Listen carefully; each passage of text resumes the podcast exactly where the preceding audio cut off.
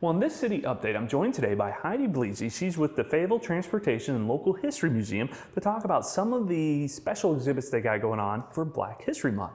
Correct. We just opened a brand new exhibit that highlights the early African American medical professionals that uh, worked here in Fayetteville around the turn of the 20th century up through World War II.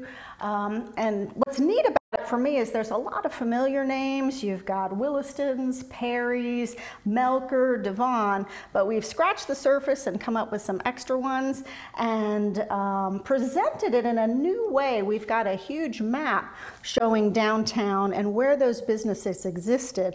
And so it's kind of an interesting perspective. And, and this is different from last year's exhibit, which, if I remember correctly, deal uh, looked at um, a lot of the downtown businesses and business owners from the African American community. Correct. Just again, painting the picture of Fayetteville in that transition um, around the turn of the 20th century and the businesses and professionals uh, in the African American community that were working here. And I understand there's some other events going on, especially towards the end of the month. Correct. On February 24th, we're going to be having our African American Heritage Bus Tour, and that's one that you can register for. And um, for $3, we will, staff of the museum will take you around the downtown area showing you um, generalized African American history, but with a special focus on these medical professionals.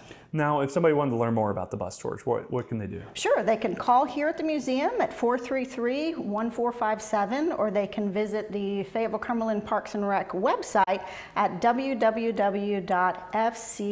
www.fcpr.us. And I understand you have to register in advance, and there is a small fee to participate. Mhm, Of $3.